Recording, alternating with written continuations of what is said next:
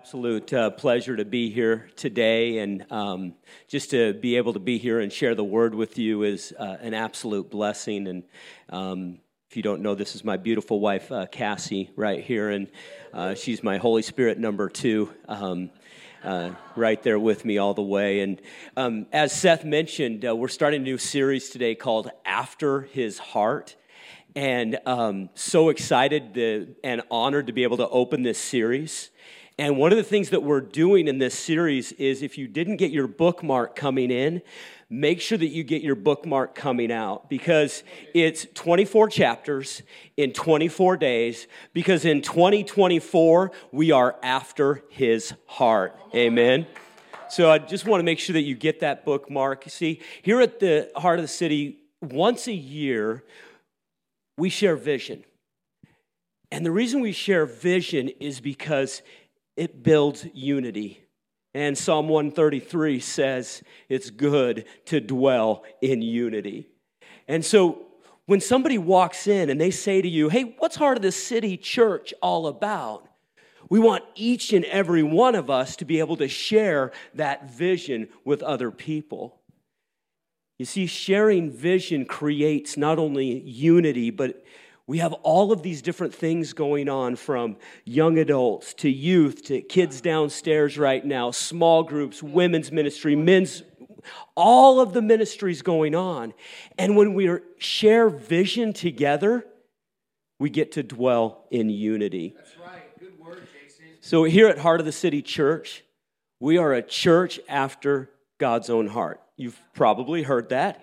And that's our mission, but we can't just say it. That's right. We have to do it. We have to live it. We have to pursue it.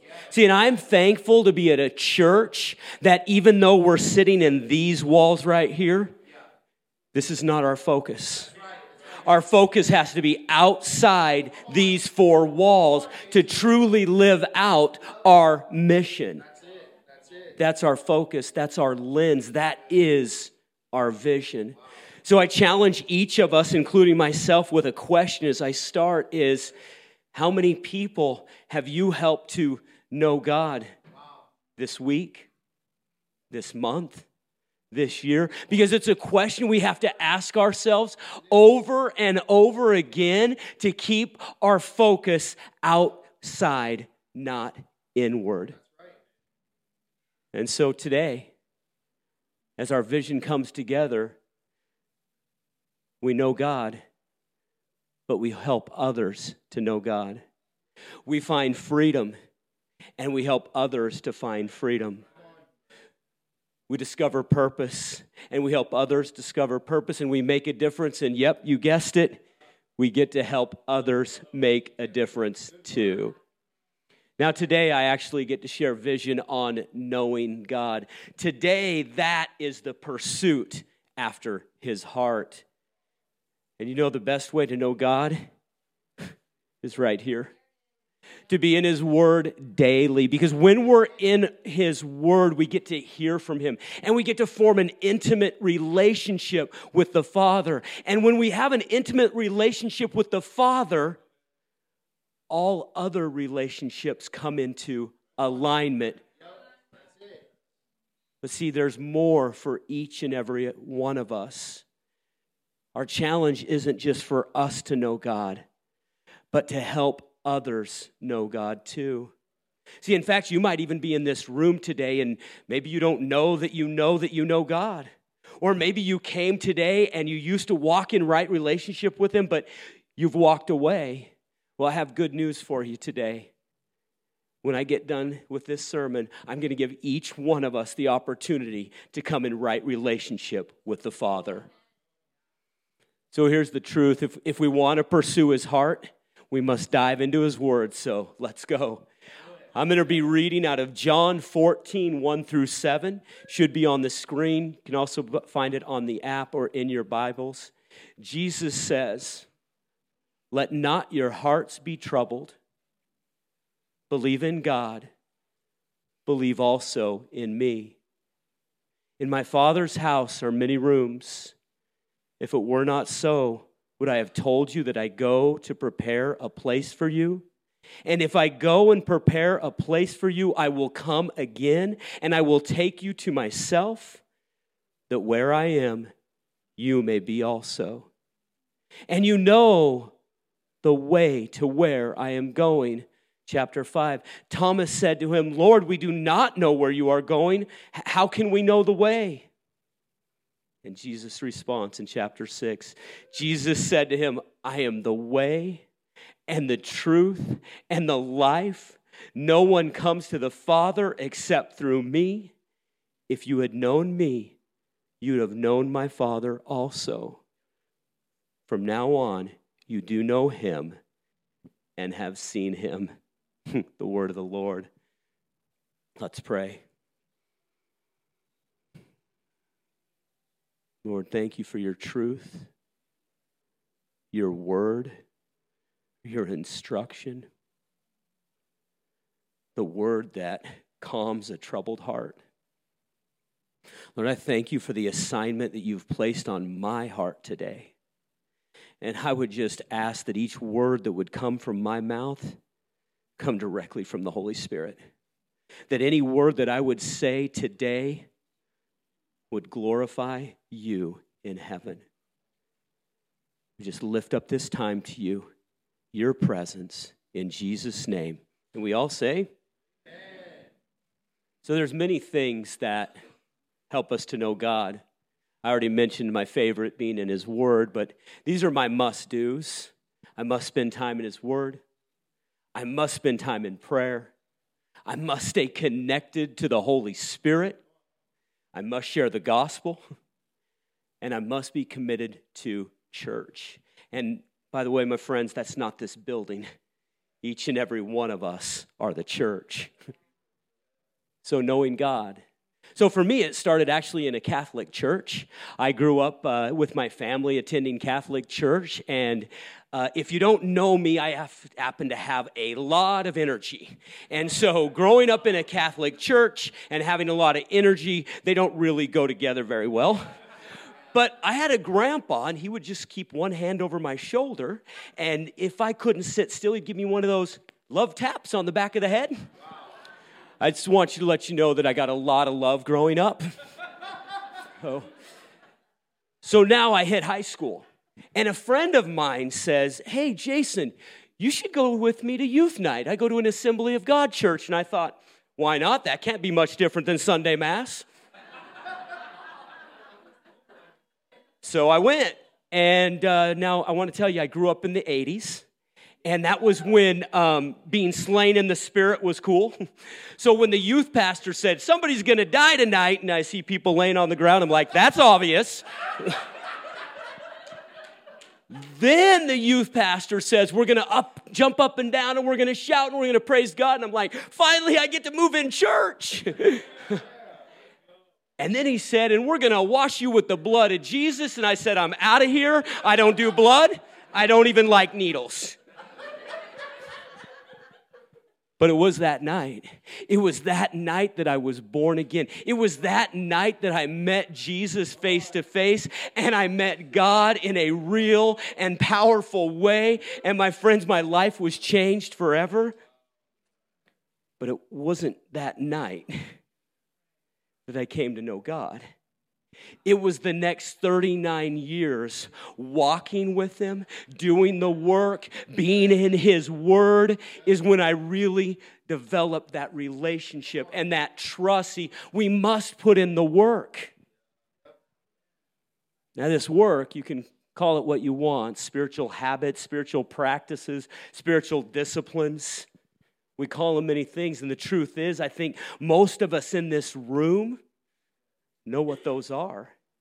I would even venture to say that most of us in this room, we want to live a spiritual life.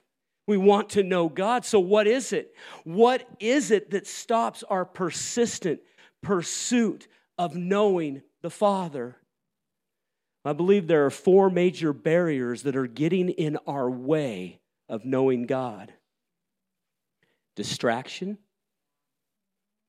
busyness, procrastination, and our inability to rest in Him. See, in many ways, these may be separate, but in many ways, they're also connected. And until we commit to the relentless removal of these things from our lives, we're going to struggle with that relationship. This morning, I had one of the greatest mornings. I woke up at 4 a.m and I was just alert and awake and I was excited to spend time with the Lord. See, my wife and I, we have this new habit where we start waking up at 4 a.m. and we can't get back to sleep. And so I'm just alert and excited. And most of you are like, what is wrong with this guy? Don't worry, my wife has the same reaction. Okay? So here I am and I'm just awake and I'm in the presence of God and, and I'm praying and, and all of a sudden he's just reminding me of all the miracles in my life and my wife and my family and my salvation and my kids. And, and I'm just in awe of his presence and what he's doing. And I'm just there and I'm just thanking him. And you ever had that moment and just, just that time with him, just in his presence? We had it last night at Freedom Night. We were just soaking in his presence and nobody was even moving. Maybe you've never had that, and that's okay because there's good news. You can start that today. It doesn't take anything special to get into his presence except for seeking him. See, every morning, my wife and I, we have this routine, and I love it. Before we even think about getting out of bed, we pray. And sometimes we're just crying out to him, and sometimes we're thanking him. And then we get into the Word, and we spend time in the Word. And before we go to bed every night, we pray and we read a chapter together. See, we spend time with the Father. And listen, I'm, I'm not here to tell you that we have it down because we don't, but we practice it. We just practice spending time in His presence. See, when we first come to know Jesus, we hear it's about relationship, not rules right? And then we start getting into his word and, and we hear these lessons and we hear these preachers, and then pretty soon we hear the do's and the don'ts, and we have to do this and we have to do that. And then we're like, just don't get me wrong, there's nothing wrong with the do's and the don'ts. But then do we get focused on the do's and the don'ts? And then do they distract us from knowing God? But then the more time we spend in His Word, we realize that the do's and the don'ts are actually about relationship, not restriction. See, this book right here, from cover to cover, is about knowing God. And we can just stop and we can say, God, I just want to stay right here with you right now. Yet distraction enters the room. and our first barrier shows up to knowing God. See, we can, we can track distraction all the way back to Genesis. Imagine for just a minute if you were Adam or Eve and you're standing there and the person in front of you says, I created you. I breathed life into you. And you look up and you realize that the creator of the world is standing in front of you and you get to walk with him and you get to spend time with him and you get to be in his presence yet they still allowed distraction to interfere with the presence of God see the first sin comes from distraction. It comes from not knowing God and His commands for our life. And it be- comes from believing the serpent's words over God's words, over the one that created you. Genesis 3 6b says, She took of his fruit and ate. She also gave some to her husband who was with her, and he ate. It isn't about eating.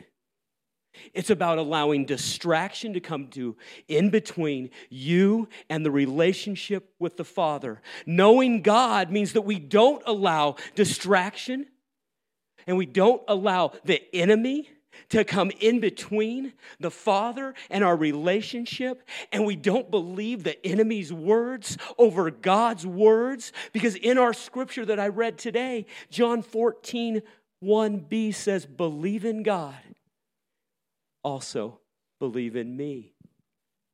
See, not eating from the tree of good and evil was a restriction. And there is a reason for restriction.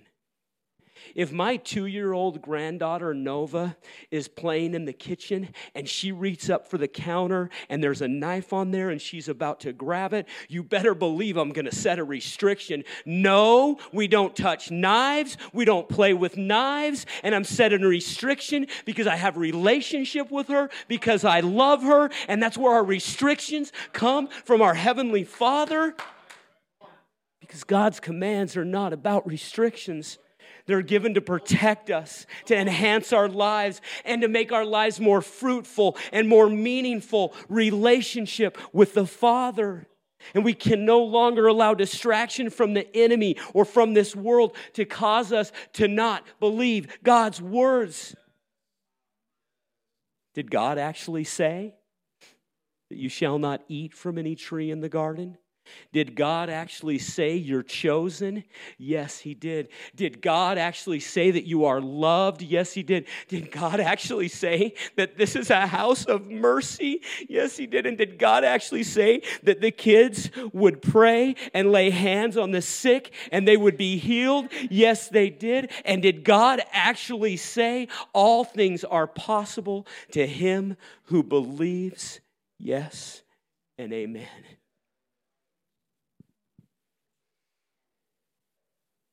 See, I think sometimes we have these conversations in our head that aren't from God. Conversation. Think of a recent conversation that you've had. It probably went something like this How are you doing? Oh, I am exhausted. Why are you exhausted? Oh, I'm just so busy. Busyness, that's our second barrier right there. Our second barrier to our persistent pursuit of knowing God is busyness. Have you just noticed how busy we've all gotten?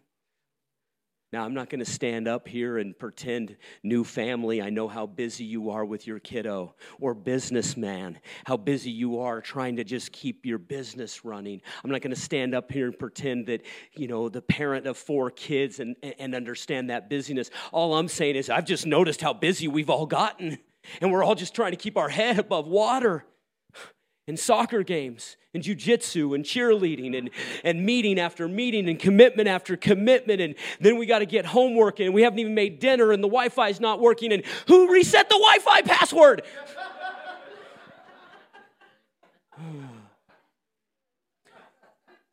Yet, if I asked, if I stood up here and I said to you, What's the biggest thing getting in the way of your spiritual life? I don't think you'd say busyness. but Corrie Ten Boom once said, if the devil can't make you sin, he'll make you busy. Because you see, in sin and busyness, we have the exact same results. We lose our connection to God and we lose our connection to each other. Whew, connection. My wife and I, we have a lovely way to connect. We like to get on our bikes and we like to ride our bikes. And we have this wonderful routine. We get onto the Coeur d'Alene Trail, we get on our bikes, we get our heads down, we ride all the way to Liberty Lake, and we ride back so we can get back to our busy lives. And it takes us exactly 43 minutes. and one day last summer, I think she said to me, What if we took our time today? Whoa, okay. Get behind her, Satan. but we did. We decided to take our time and we rode and we looked at God's creation and we even looked at the Spokane River as we crossed into Washington and we got back and it took us 45 minutes. My friends, it was two minutes longer, and I'm asking, do you have two minutes to connect with someone, to connect with our Father? Do you have two minutes to get into the Word of God and connect with Him?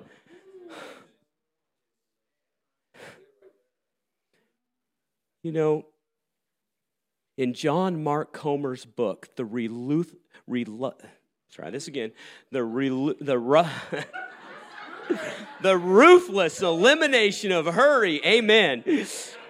He states if you want to experience the life of Jesus, you have to adopt the lifestyle of Jesus. Look at our verse today, John 14, 6a. It says, Jesus said to him, I am the way and the truth and the life. And in this passage, we always emphasize the truth. And we have to, and we want to do that, but we cannot neglect the life and the way. And the way is the lifestyle. See, when I was 39, I decided I wanted to compete in my first triathlon. Okay? And I was like, if I want to do that, I'm going to have to adopt that lifestyle. Okay? And so I started to research because I'm a researcher. And I began to research. I found out I'm going to have to learn to bike and swim and run. And I'm going to have to do those every day. And sometimes I'm going to have to do two or three of them a day. And then I found out that I'm going to have to eat a lot more food, which was awesome because you burn a lot of calories when you're training. And so I got to start eating four or 5,000. And when I turned 40, I competed in my first triathlon. I adopted the lifestyle. What is like? What is it like for us to adopt the lifestyle of Christ? If we want to experience the life of Jesus, connectedness to God, being all about our Father's business, persistent pursuit of knowing God, we have to adopt his lifestyle. Because Jesus is the way, and He is the truth, and He is the life. And lifestyle means we know Him and we know the Father. But instead, we get busy. See, busyness is a form of laziness. Oh, Jason, did you, how dare you? I go and I go and I commit and I commit and I'm going all the time and you call me lazy? Actually, I'm referring to myself. You see, I'm a to-do list guy. I'm a big to do list guy, and you can ask my wife. I actually have an Excel spreadsheet that tracks my to do lists, and I actually have a to do list for my to do list. And some of you are like, oh, I love this guy. And some of you are like, what's wrong with this guy? Don't worry. Like I said before, my wife has the same reaction. Don't turn God into a task on your to do list. See, sometimes I allow these to do lists to get in the way of the things that actually matter, the things that actually are going to be helpful and beneficial to my life and my friends. That's lazy. And it's called procrastination. Which leads us to our third barrier in our way to persistently pursue God. Procrastination here's the definition, is the act of delaying or putting off tasks until the last minute or past their deadline.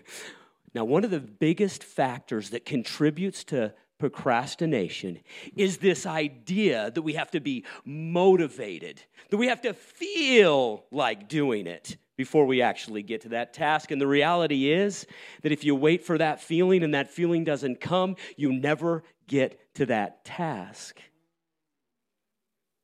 Maybe. Maybe we are not supposed to wait until we feel like it to get into the Word of God. See, I have this belief that procrastination is simply a result of misplaced priorities. See, one of my very favorite books in the Bible right now is Haggai. God just continues to reveal so much to me when I spend time in Haggai. And now, in case you know, Haggai is considered one of the minor prophets in the Old Testament. But I'm going to tell you, God wants to reveal stuff to us, anything but minor. Here's a brief intro for the book. Haggai ministered among the Jews who had returned to Jerusalem after some 70 years of exile in Babylon. The Persian ruler Cyrus the Great captured Babylon in 539 BC.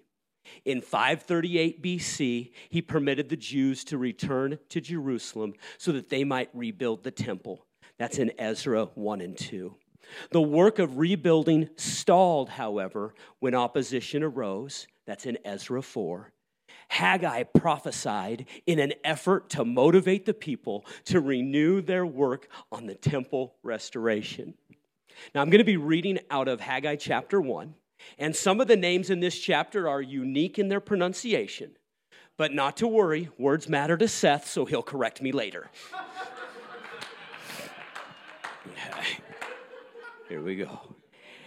In the second year of Darius the king, in the sixth month, on the first day of the month, the word of the Lord came by the hand of Haggai the prophet to Zerubbabel the son of Shealtiel, governor of Judea, Judah, and to Joshua the son of Jehozadak, the high priest. Thus says the Lord of hosts, these people say the time has not yet come to rebuild the house of the Lord. Chapter 3. Then the word of the Lord came by the hand of Haggai the prophet. Is it time for you yourselves to dwell in your paneled houses while this house lies in ruins? Now, therefore, thus says the Lord of hosts Consider your ways. You have sown much and harvested little. You eat, but never have enough. You drink, but you never have your fill. You clothe yourselves, but no one is warm. And he who earns wages do, does so to put them into a bag with holes. Thus says the Lord of hosts Consider your ways. Go up to the hills and bring wood and build the house that I may take pleasure in it and that I may be glorified, says the Lord. You looked for much, and behold, it came to little. when you brought it home, I blew it away. Why, declares the Lord of hosts? because of my house that lies in ruins, while each of you busies himself with his own house.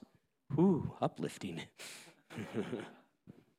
Procrastination, a result of misplaced priorities.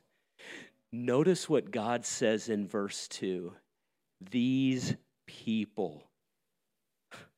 These people is distance their distance from God. When we put our priorities in the wrong order, we are distancing ourselves from the Father with misplaced priorities. Now, look, look at the conviction in the message that we start to hear in verse 5. Consider your ways. God is asking us to persistently pursue Him. He's asking us to consider our priorities, to set our hearts on Him and on His ways. And He's asking us to stop busying ourselves with the wrong things, with our own house. Instead, He's asking us to do the hard work and to build and to build the house of the Lord and to build God's way because the truth is that misplaced priorities always lead to an unsatisfactory lifestyle. And if we want to experience the life of Jesus, we have to adopt the lifestyle of Jesus. What it says in our verse today, John said, Jesus said in John 14, 2, in my Father's house are many rooms. If it were not so, would have I told you that I go to prepare a place for you? My friends, if Jesus is preparing a place for us in the house of our Father, then isn't it the right response for us to build a house for the Holy Spirit? You see, Haggai is about building the physical temple and the glory that comes with it. Now, each of us are that temple, and we get to build and we get to open up every room of our heart for the Father, and we get to prepare a place as He is preparing a place for us. And God is asking us to consider our ways but he's not asking us to do it on our own. If we were going to continue reading in Haggai, we would find that the Spirit of the Lord came upon Zerubbabel and came upon Joshua and came upon the remnant people not these people anymore. They changed their ways. They began to build. They began to obey God. And now they are the remnant people. And the Father, when we align ourselves with the Father, He will fill us over and over with the Spirit of God.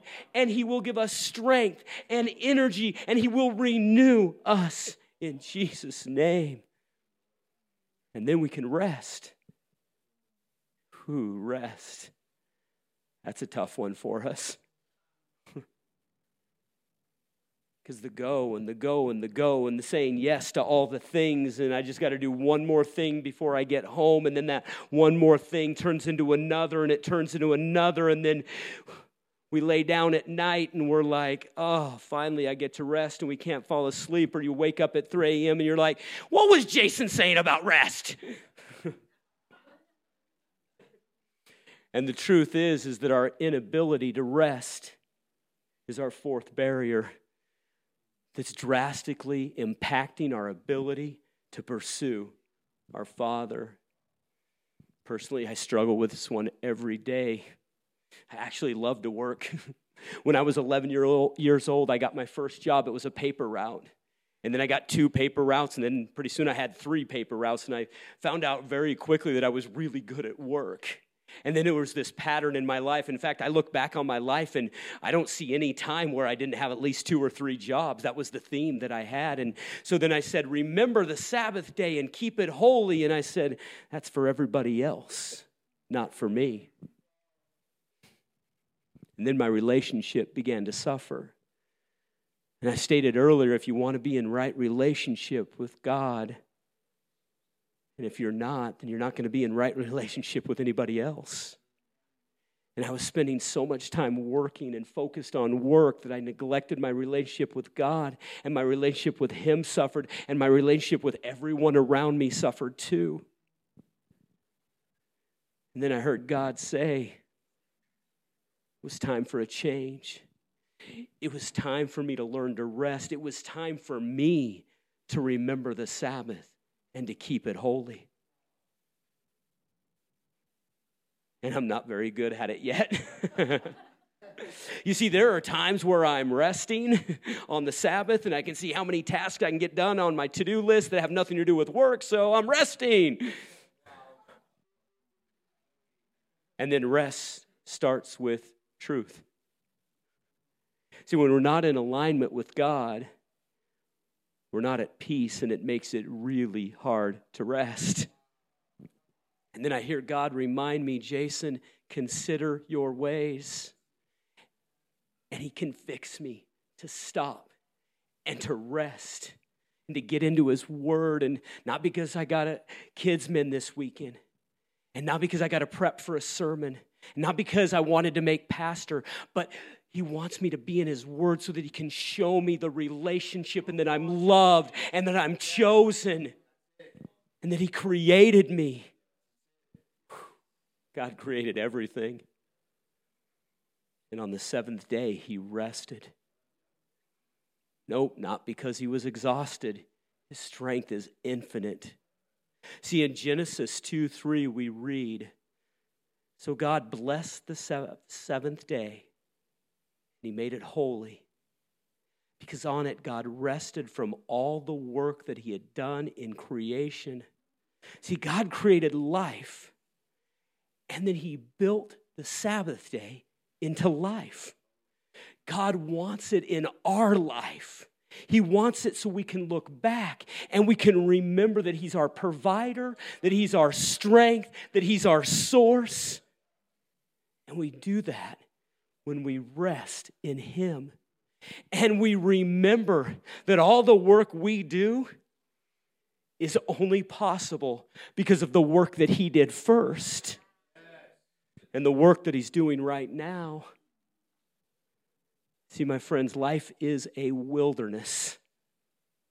And on our way to the promised land, it is full of trials and tribulations and it's through these trials and through these tribulations on the way to the promised land that we learn to believe in God. that we learn to put our trust in the Father. And if we don't learn it, and we think we can do it all ourselves, we think we have the answers, we can do it all on our own, we don't learn to stop and rest. Yet, when we stop to rest, when we pull over and we rest in Him, you have to stop. You have to rest. You have to pull over. You need to rest because it might be one day a week, might be every day. And to be honest, in most seasons of life, it's going to be multiple times a day. Resting in His Word. Rest is just sitting there with Him in silence in your secret place and just soaking in His presence because it's His presence that we want. Better said, it's the presence that we need.